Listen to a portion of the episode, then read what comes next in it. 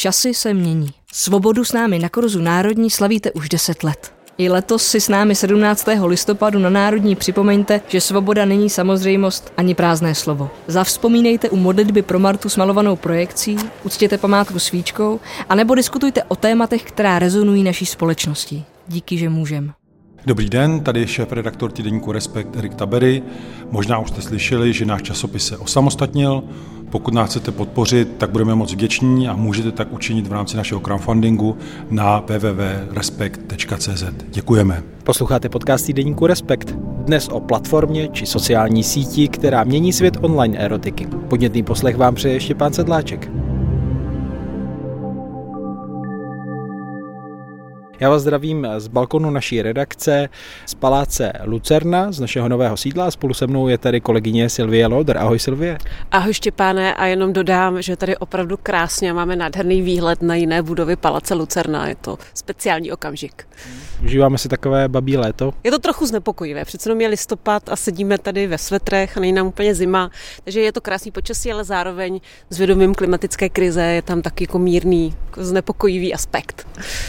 No a my se spolu podíváme jednak eh, na článek, který si napsala, a to téma eh, zevrubněji, ale můžeme zalistovat na úvod eh, tím číslem Respektu 45, což je tedy nové číslo potom osamostatnění našeho týdeníku, proč by si ho měli vyrazit čtenáři, pokud nemají předplatné, eh, koupit do trafiky nebo do obchodu, kam chodí pro tiskoviny?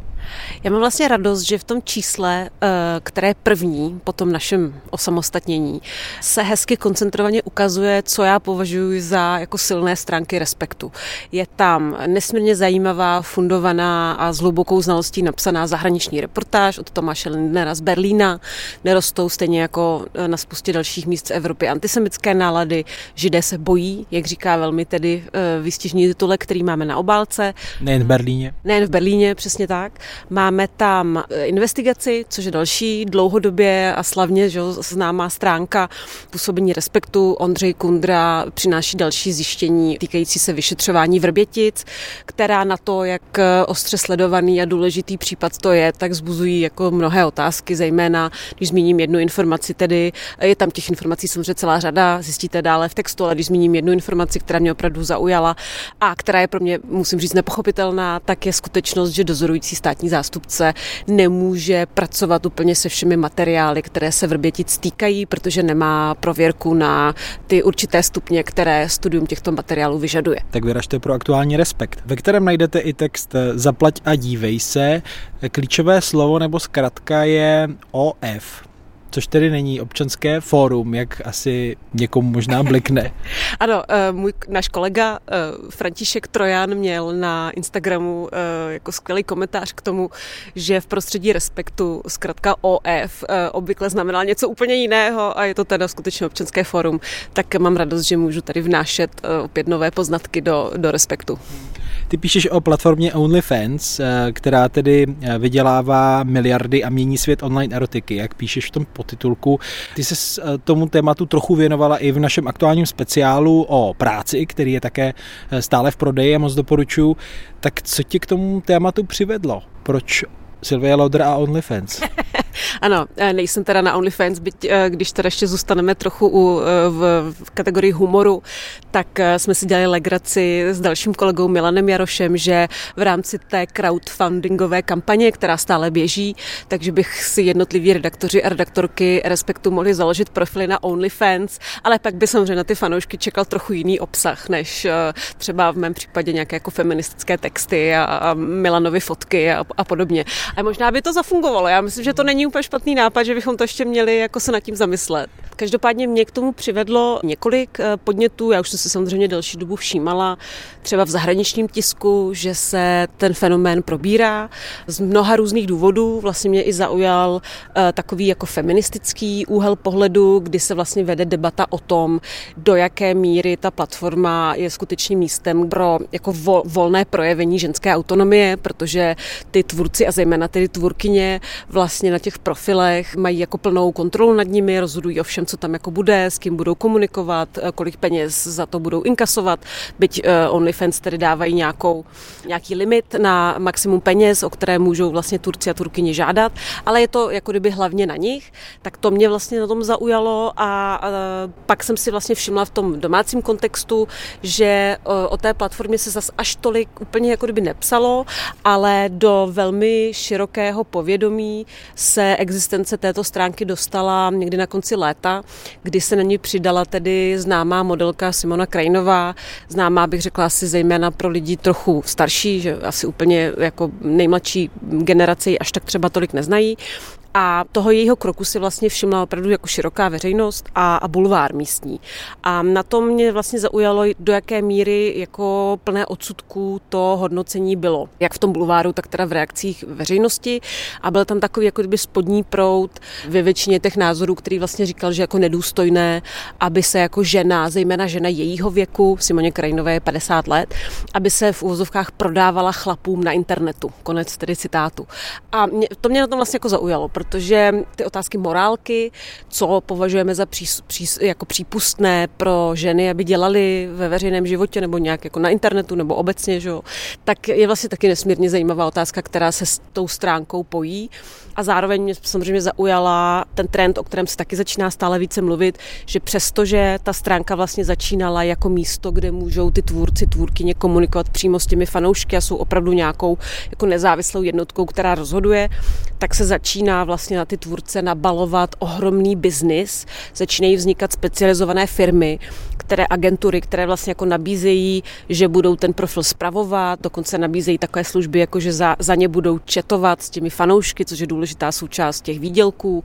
A samozřejmě společně s tím potom jdou různá rizika, zneužití, kdy ty lidi prostě vlastně se to znova vrací jako obloukem zpět do toho, co vlastně vidíme třeba v tom pornoprůmyslu. To znamená, že ti lidi, kteří vystupují v těch dílech nebo nějakým způsobem jsou tam zaangažováni, tak jsou různě zneužíváni a vydíráni a mají nevýhodné smlouvy a jsou jako odírání o ty svoje peníze. Takže těch fenoménů, které kolem té platformy vlastně jsou, je ohromná spousta a řada z nich mě vlastně zajímala natolik, že jsem si říkala, že by to mohlo být vlastně jako zajímavé téma do respektu. Na závěr jsem mluvila o tom, že do toho já vím, že New York Times v téhle souvislosti psal o, když to přeložím, e-pasáctví, tak eh, je to tak, že vlastně se tím narušuje nějaká specifičnost té sítě, platformy a ten vztah tedy tvůrce obsahu a tedy fanoušci. Určitě se nějakým způsobem posouvá, protože pokud eh, já vlastně v tom textu píšu, že jako kouzlo té sítě je v tom, že máš nějaký blízký, přímý a často jako velmi intimní a někdy tedy sexuální kontakt, byť s někým teda na dálku, virtuální, ale pořád, eh, že jak víme, tak, eh, tak sex má strašně moc různých podob a ta virtuální podoba, zejména po té, co jsme byli několik let zavření doma v pandemii, tak nabírá stále jako kdyby nedůležitost záležitosti, tak pokud jako ta síť je vlastně založená na té autenticitě a na té blízkosti, na té intimitě, tak skutečnost, že eh, s tebou vlastně v tom chatu nekomunikuje ta tvůrkyně, které za to posíláš peníze, ale nějaká najatá síla někde v nějaké třetí zemi, často nějaké zemi chudší, nechci říkat úplně třetího světa, že to jako ne, ne úplně korektní vyjádření, ale často v zemi, kde právě kam se outsourcují tyto služby nejrůznějšího typu, jsou tam ta call centra a, a různé další, další uh, služby, tak to vlastně je eh, jako kdyby něco, co úplně je v přímém rozporu s tím hlavním tedy kouzlem, že jo, že jo, vlastně té stránky. A když si zmiňoval ty e-pasáky, tak vlastně tam se sluší dodat, že přímo takto se vlastně označuje v tom textu New York Times majiteli jedné z těch agentur. On vlastně úplně nezastírá, že, že to tak je, ale zároveň jako dobrý zmínit, že ne všechny ty agentury budou neseriózní že a, a zneužívat ty eh, tvůrce a tvůrkyně zejména. Tam se dá jako vidět, že celá řada eh, těch firm, které se k ním chovají prostě férově a uh, zjevně se snaží uh, ten biznis provozovat nějak slušně. Já třeba v tom textu zmiňuji majitele jedné právě české agentury, uh, které už teda taky vznikají v Česku, která ta agentura existuje zhruba rok a on tam vlastně vyloženě říká, že přímo odrazuje některé, eh, zejména tedy mladší ženy, které se eh, mu hlásí a tedy eh, mají zájem o jeho služby, protože si prostě nemyslí, že je to dobrý nápad pro ně tam vstupovat, má třeba pocit, že jsou příliš mladé, anebo, a to už je ten jako takový mm, více praktický důvod, nebo má prostě pocit, že jakoby úplně nezvládli nebo nejsou dostatečně vhodné pro tu stránku, čímž úplně neříká, že dostatečně atraktivní fyzicky, ale že vlastně je to sociální síť vlastně odlišná od jiných, ale v nějakém základu podobná jako jiné sítě. A jak víme, tak ani na Instagramu, ani na Facebooku, ani na Twitteru nestačí mít jenom jednu nějakou specifickou vlastnost. Je potřeba mít nějakou paletu vlastností, aby tam člověk skutečně uspěl. Musí být nějak komunikativní, ideálně vtipný, musí mít nějakou schopnost se opravdu jako propagovat, přemýšlet nad tím, jak ten obsah jako udělat tak, aby byl vlastně jako zajímavý. Takže tím chci jenom říct, že vlastně tady ten doprovodný biznis jako dorazil už do Česka a, a ty lidé, kteří ho provozují, tak jsou velmi otevření v těch těch důvodech, proč to dělají. A je to vlastně ten samý důvod, jako v tom světě ty peníze na té stránce jsou tak obrovské, že si myslím, že bylo jako nevyhnutelné. Nevyhnutelně musel nastat okamžik, kdy se tam přidruží nějací další lidé, kteří si chtějí na ty peníze sáhnout. Hmm. Ona, ta platforma vznikla v Británii v roce 2016, jak už si zmínila, tak eh, velký vzestup zaznamenala právě během eh, pandemie a těch opatření, kdy eh, lidé trávili hodně času doma, tak dneska má přes 3,5 milionu uživatelů zhruba, je to tak? Je potřeba si říct, co myslíme těmi uživateli, vlastně 3,5 eh, nebo 3,2 desetiny tvůrců a tvůrkin, to znamená lidi, kteří vytváří ten obsah a těch fanoušků, takže lidi, kteří konzumují těch obsah, ten obsah, tak je 240 milionů. Jsou to údaje z letošního léta, takže jde očekávat, že od té doby to ještě narostlo. Ty jsi eh, s řadou z nich eh, mluvila, ty tam i píšeš, že vlastně ta, ta platforma je spíše doplňkem již úspěšných profilů na sociálních sítích, protože tam vlastně nejde přijít a prohlížet si jako, já nevím, na Instagramu nebo Twitteru, ale je to spárováno s už nějakým, nějakou fanouškovskou základnou jinde, že? Je to přesně tak. Já myslím, že to je jako důležitý moment, kdy to vlastně jako nám ukazuje, kdo potom slaví úspěch eh, na těch OnlyFans, že to není tak, že přijde člověk z ulice, když to řeknu takto, a teď z ničeho nic eh, se z něj stane, z ní eh, stane eh, milionář. Je to vlastně místo, kde již známí lidé z různých oborů lidské činnosti, kteří mají nějakou už silnou základu na těch sociálních sítích, tak vlastně tady na té platformě zveřejňují obsah, který na těch jiných platformách nebo těch sítích jim není jako dovolen, což je teda erotický obsah nebo přímo obsah pornografický, ale zároveň, a to je jako zajímavé, jsou tam samozřejmě i lidé, kteří nejsou jako všeobecně známí, ale naopak těží z faktu, že uh, jako míří tím svým obsahem na nějakou specifickou komunitu. Že my vlastně tam máme uh, velmi krásnou doprovodnou fotku ženských nohou a mě třeba přišlo jako extrémně vlastně zajímavé, nakolik jako populární je jako obsah, který míří na nějaký fetiš týkající se chodidel a, s tím e, vlastně tam asi člověk e, nemusí být nutně, přitom není ta tvář, je. takže vlastně to není úplně nutně o tom, že to je někdo jako známý, ale vlastně i pro tyhle tvůrce je potom jako o to důležitější, aby si e, vytvářeli nějakou jako opravdu promyšlenou strategii, jak teda, ty, jak teda vlastně ty fanoušky získat. Ale ten to gro, si myslím, to gro je, že když se člověk potom podívá na ty nejúspěšnější tvůrkyně zejména, vlastně tam to generické maskulinum nedává moc smysl, protože většina, byť nemáme přesná čísla, většina většina nejúspěšnějších teda uh, lidí, co tam jsou, tak jsou, tak jsou ženy tak jsou opravdu uh, ženy, které mají jako paralelní kariéru v nějakých jiných oborech a na tom OnlyFans uh, mají prostě místo, kde můžou dávat jako speciální, specifický obsah, erotický nebo pornografický. Čili někdo má profil a založí si potom takový intimní profil ještě nohou pro zájemce Přesně tak. A nebo, nebo samozřejmě, že ta nejklasičtější jako verze vlastně toho eh, je, že někdo pracuje v pornografickém průmyslu, to znamená fotí nebo natáčí eh, pornografický obsah, který je potom umistován na nějaké jako kdyby další, že, na nějaké další platformy a to OnlyFans je jako kdyby místo, kde eh, to má jako více pod kontrolou a právě je tam víc ta komunikace přímá s těmi fanoušky a má větší prostě vlastně vliv na to, jak ten obsah jako konkrétně vypadá. A ten nárůst té platformy vlastně, jak si zmiňoval během pandemie, byl právě způsoben tím, že díky těm protiepidemickým opatřením se zastavil, jak se zastavil jako provoz společnosti úplně celý, tak se samozřejmě zastavilo i výroba tohoto obsahu a spousta vlastně lidí, kteří jsou zaangažováni, jak teda v tom pornografickém průmyslu, tak ale potom obecně v tom, čemu se říká sexuální práce, to znamená v prostituci, striptease, jako spousta jako vlastně dalších činností, tak se vlastně v té době opravdu jako hromadně přesunula na ty OnlyFans, protože oni vlastně neměli jinou možnost výdělku. No a jak velká finanční motivace to je? O jak velkém biznisu se vlastně bavíme? Ono těch informací veřejně je asi poskrovnu, ale přece jen mnozí ti tvůrci obsahu o tom mluví. Je to tak, že opravdu e, nemáme úplně příliš mnoho informací, což má několik důvodů. E, důvod číslo jedna je, že ta platforma existuje poměrně krátce, takže si ještě musíme počkat nějaké jako masivnější výzkumy.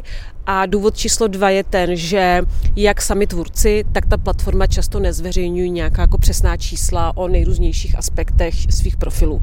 To znamená, že velmi mnoho těch tvůrců a tvůrkyň, se kterými já jsem mluvila, tak mi vlastně nechtělo říct, kolik mají předplatitelů. Přes toho by se dalo odvodit, eh, z toho by se dali odvodit ty příjmy, protože když víme, kolik si vybírají za měsíční předplatné, tak to prostě vynásobíme a tam přičteme tam nějakou další ještě jako částku za ty různé bonusové služby. A ani ta sama platforma to nezděluje, ale víme celkový objem peněz utracených, eh, který byl v roce 2021, za které máme teda nejnovější informace, tak byl 5 miliard dolarů, což je opravdu jako obrovitánská částka na to, že to je web, který vznikl v roce 2016. A zároveň hodně často, když se o té platformě píše, tak se vlastně vypichují ti opravdu extrémně vydělávající tvůrci a tvůrkyně. To znamená, že jsou opravdu příběhy o e, dvacátnicích, které si prostě vydělali jako miliony dolarů, ale zároveň z těch několika málo studií, já tam jednu zmiňuji v tom textu, víme, že to je opravdu obrovská menšina z těch tvůrců, že máme tam jednu studii, která vznikla na Kalifornské státní univerzitě, která zmiňuje, že je to teda mezi 192 tvůrci a tvůrkyněmi a ta zmiňuje, že zhruba dvě třetiny těch tvůrců si vydělají eh, méně než tisíc dolarů měsíčně, celá třetina si vydělá mezi tisícem a pěti tisíci a pouze 7% si vydělá nad pět tisíc dolarů. A pak se tady zmiňuje, že úplně těch absolutně nejvíce vydělávajících jsou jako promile, jo? nebo jako necelé, necelé procento a velmi často jsou to právě lidi, kteří mají jako obrovskou sledovanost mimo tu platformu, to znamená, jsou známí i jak mimo ten svět. Ale zároveň platí, že já tam zmiňuji, že případy uh, několika tvůrců Turkyň, kteří prostě uh, to mají jako takový přivídělek ke své jiné práci, ke studiu často a můžou to být jako vlastně velmi slušné peníze. Může to být kolem 10 tisíc, 20 tisíc, 40 tisíc měsíčně, což když je člověk vysokoškolská studentka, tak takové peníze jsou jako vlastně velmi, velmi slušný výdělek. Oni ty strategie jak s tím pracovat, co zobrazovat, jsou různé, ty hranice si taky klade každý sám, tak mohla bys možná ještě trochu přiblížit, co se tam děje? ano, jako přímo na těch, na těch profilech, ano. Tak je to, je to přesně tak, že vlastně každý ten profil je, je jako různý, ale to gro je vlastně v tom, že ten tvůrce nebo tvůrkyně jako zajišťuje vlastně nepřetržitý tok nejrůznějšího obsahu a teď ten obsah může mít opravdu jako je to na velké škále, může to být jako čistě jenom erotický obsah nebo pornografický, anebo to může být uh, i takový jako vhled třeba do soukromí. Já tam v tom textu zmiňuji právě tu Simonu Krajinovou, která říká, že jako velká eh, část té atraktivity toho jejího profilu je v tom, že pouští lidi do soukromí způsobem, kterým to prostě nedělá na žádné jiné eh, sociální síti, to znamená ukazuje, jak si čistí zuby u sebe doma, nebo že vaří večeři, nebo že přijde z běhání. A když prostě, že mluvíme o nějakým tom jako intimním a nějakým jako pocitu nějaké blízkosti, tak samozřejmě, když eh, vlastně, že tu ženu vidíte, jak přišla z běhání a vaří večeři a pak ji vidíte nahou, tak to asi zřejmě vytváří právě tu kombinaci, kterou jako spousta uživatelů kteří jsou z velké většiny muži, tam vlastně jako hledají. A pak jsou tam celé, pro mě osobně vlastně trochu bizarní, ale jako poměrně jako fascinující služby. Je to jednak ten chat, kdy opravdu si ty tvůrkyně povídají s těmi fanoušky o všem možném. Některé, některé dělají jako jenom ten sexting, to znamená, že to je opravdu jako čistě prostě erotická sexuální komunikace ale spousta těch tvůrkyň má právě tu hranici v tom, že nechce dělat eh, sexting a naopak je to téměř něco jako podobného, jaké psychoterapie. Já jsem třeba mluvila s tvůrkyní, která tam jako často ventiluje vlastní nějaké duševní potíže a to znamená, že se k ní tak jako scházejí právě lidi, kteří také řeší něco a ví, že ona se jim nevysměje třeba za to, že jako, jako kdyby vyslechne a probírají s ní prostě nejrůznější své problémy, úzkosti, co prostě řeší aktuálně, aktuálně jako ve svém životě. A pak je ještě třeba jedna taková úplně pozoruhodná služba, která je jako velmi populární. A to jsem tam teda ani jako nepsala v tom textu, protože jsem tak nějak intuitivně tušila, že možná na naše čtenáře a čtenářky už by to bylo jako moc, že už to téma samotné je takové poměrně, co, co víme o našich čtenářích, jak vnímají tyto témata, tak je služba takzvaného hodnocení penisu, kdy ten fanoušek pošle tvůrkyni fotografii nebo video svého penisu a ona ho nějak jako kdyby hodnotí. Prostě říká, jak, jaký je, jestli se jí líbí nebo nelíbí a je za to uh, nějaká částka, může to být prostě, může to být až jako desítky dolarů a... Uh, dostane certifikát. Uh, já nevím, jestli dostane certifikát. Myslíš ten majitel, majitel penisu? Eh, jako medaily, jako za hezký penis, to nevím, ale každopádně je to, vlastně celá řada těch tvůrkyň vlastně mluví o tom, že to je jako velmi, třeba velká část těch příjmů, některé to samozřejmě zase jako nedělají.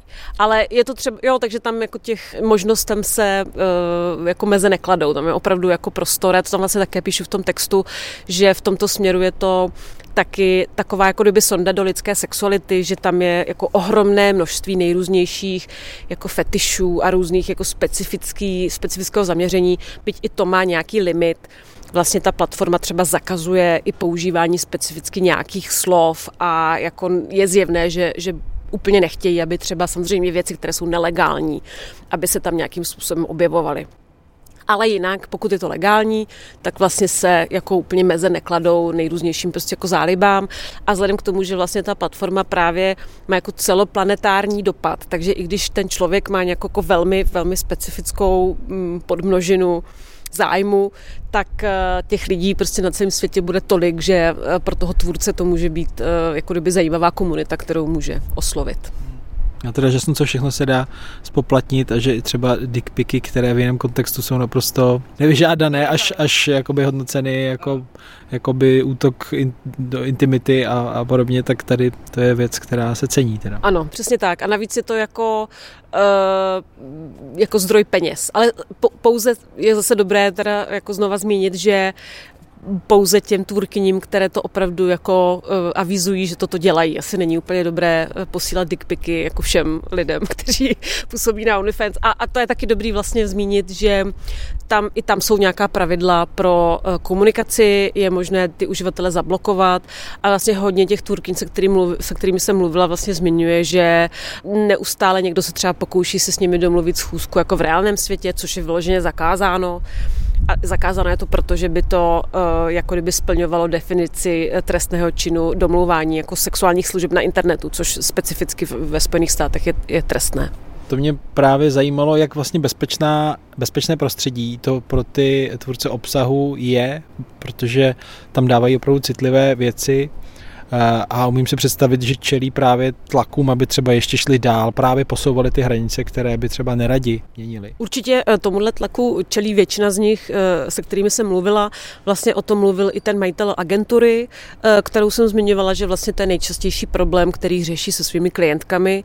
To znamená, když jim jako nějak poskytují takový servis, to znamená, že na ně někdo tlačí, aby ukázali víc, aby udělali něco specifického, nebo jim třeba nabízejí drogy, jo, jako ty, tyhle ty situace ale jako jinak, pokud tam nikde není napsáno, kde ta osoba bydlí, je to, jak jsem zmínila, zakázáno si s nimi domlouvat eh, konkrétní prostě schůzku, takže pokud nějak eh, ten fanoušek nevypátrá, kde ten tvůrce se pohybuje, tak by vlastně jako nemělo být možné je najít jako v reálném světě.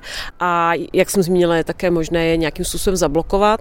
A zároveň s tím bezpečným prostředím, což mi taky zmiňovali lidi, kteří mají nějakou znalost vlastně toho pornografického průmyslu, že v tomhle eh, směru je to jako kdyby zajímavý kontrast právě k tomu tradičnímu pornografickému průmyslu, který se právě odehrává v prostředí, které má jako velký potenciál jako nebýt bezpečné. To znamená, že to v nějakém prostředí, kde jsou lidi, kteří tam třeba úplně nečekáte, je tam jako víc lidí, eh, někdy ty performeři jsou jako tlačeni do něčeho, co třeba úplně nedělat nechtějí, mají různě jako nevýhodné smlouvy, je tam prostě různý, různý typ nátlaku nebo jako vydírání, kdežto prostě na tom OnlyFans by v tom ideálním případě, pokud nejsou zneužití, jak jsem ho zmínila úplně na začátku, tak v tom ideálním případě by si vlastně úplně o všem měli rozhodovat sami ten obsah vyrábějí u sebe doma. To znamená, to je to ultimátně nejbezpečnější prostředí, které vlastně jako kdyby jde a jejich je to rozhodnutí o tom, co tam bude, kde jsou ty jejich hranice, co ještě budou dělat, co ještě nebudou dělat. Takže v tomhle tom myslím si, že to je určitě jako bezpečnější prostředí, než proti tomu,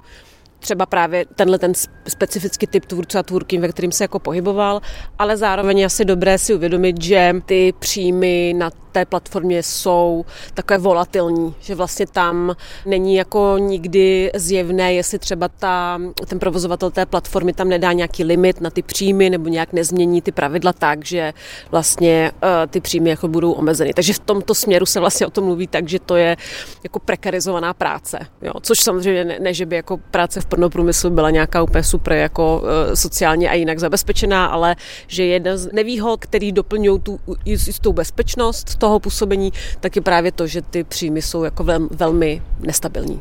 To mě právě taky napadlo, že známe to ze sociálních sítích a e, sítí, ať už to je Facebook nebo Twitter, dnes tedy X. Ta pravidla se můžou změnit najednou ten algoritmus třeba funguje jinak, v tomhle případě platforma, kam se nahrává velice citlivý obsah, Otázka, jestli ho třeba potom nemůže mm, nabízet nějakým třetím stranám nebo rozšířit třeba to předplatné navíc. Nevím, jako změnit ta pravidla a najednou jde o ošemetnou situaci pro ty lidi. Určitě. A my vlastně už víme dnes, že ten obsah se samozřejmě sdílí i za dál, než jsou eh, ty předplatitelé. Takže jsou specializované i třeba diskuzní fóra na Redditu, Eh, která jsou jako specializovaná právě na to, že se tam ti uživatelé, kteří si to předplatné zaplatili, tak tam sdílejí ten obsah těch tvůrkyň s tím jako velmi často, že se tam vede ta debata právě o to, jestli jako stojí za to si ji předplatit. Takže je jako nepochybné, že ten, eh, že ten obsah jako se šíří jako za hranice té platformy. To je jako, jako nepochybné. A přesně jak říkáš, vlastně to je velmi podobná situace jako s mnoha dalšími buď sociálními sítěmi, ale i uh, službami typu Google, že uh, vlastně jako střádá ohromné množství jako velmi třeba intimních informací nejenom o těch turkních, ale taky o těch uživatelích, jo? že jako vědomí toho, že někdo má ten či onen fetiš, a je cená informace. Je vlastně cená informace v nějakém třeba profesionálním prostředí a podobně. A my vlastně jako nevíme, co se s těmi informacemi stane třeba v budoucnu, kdo tu platformu bude nově vlastnit, jako k čemu budou jako využity. Takže určitě u toho OnlyFans je celá řada otázek, které si klademe dlouhodobě u mnoha jiných platform nebo, nebo služeb na internetu. A z pohledu tedy eh, zákona legální je třeba v Česku to používat prostě v případě eh, plnoletých osob od 18 let. A jaké jsou tam omezení? Je to tak. Jinak, eh, co jsem zatím mluvila s lidmi, kteří právě se na to dívali, na, na tu legalitu, tak že v Česku je problém v tom, že my vlastně nemáme ani pořádně jako vyřešenou prostituci, která není ani zakázaná, ani povolená. A to už je samozřejmě ještě něco úplně jiného, než jako zveřejníš na platformě nějakou svoji odhalenou fotku. To znamená, že v tom americkém kontextu je to trochu jiné. Tam právě, jak jsem třeba zmiňovala, ta legislativa týkající se sjednávání sexuálních služeb na internetu, tak je velmi jasná v tom, že je zakazuje. Takže vlastně ty OnlyFans jako reagují na tuhle legislativu, ale myslím, že v Česku je to jako úplně jako pole neorané a co není zakázáno, je dovoleno.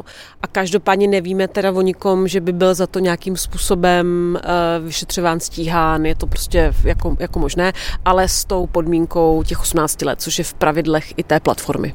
Eh, já vím, že si o tom mluvila i se sociálními vědci, nebo konkrétně jednou vědkyní, která zkoumá pornografii, na pornografický průmysl. Tak co zajímá odborníky na tuto platformu, čím čím jim přijde třeba zajímavá, co sledují?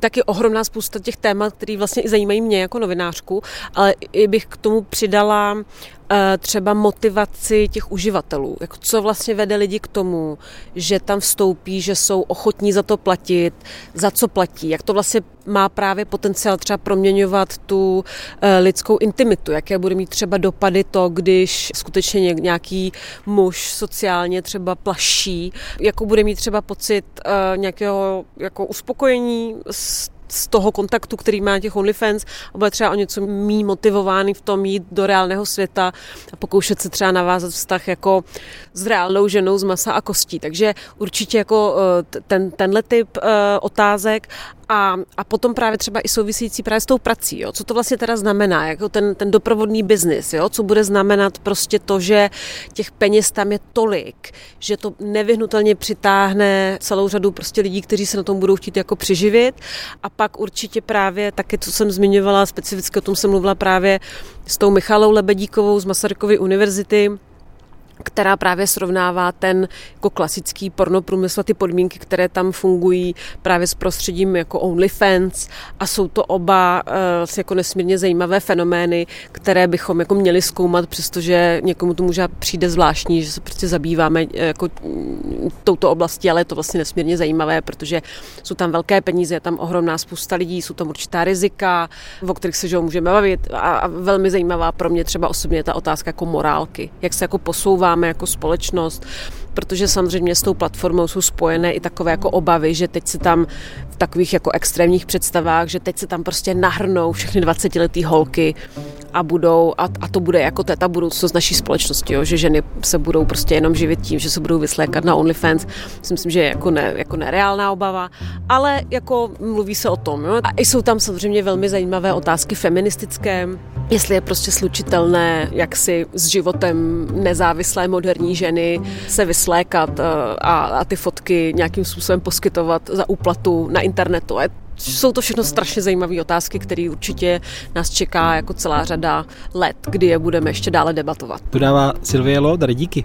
Taky děkuju. Východní Evropou obchází strašidlo, kterému na západě říkají dizidentství. Toto strašidlo nespadlo z nebe. Napsal Václav Havel na Hrádečku v roce 1978 ve své nejznámější eseji Moc bezmocných. Jak se čte po zhruba 45 letech? V čem je tu dnes inspirativní a v čem se případně autor mýlil? Nejen o tom bude řeč na debatě čtení s respektem. Diskutovat budou novinář Jaroslav Spurný, polský bohemista Aleksandr Kačorovský a divadelní teoretička Lenka Jungmanová. Srdečně vás zvu v pondělí 13. listopadu do antikvariátu Davidského divadla. Začínáme v 18 hodin. Na debatu s vámi se těší Štěpán Sedláček.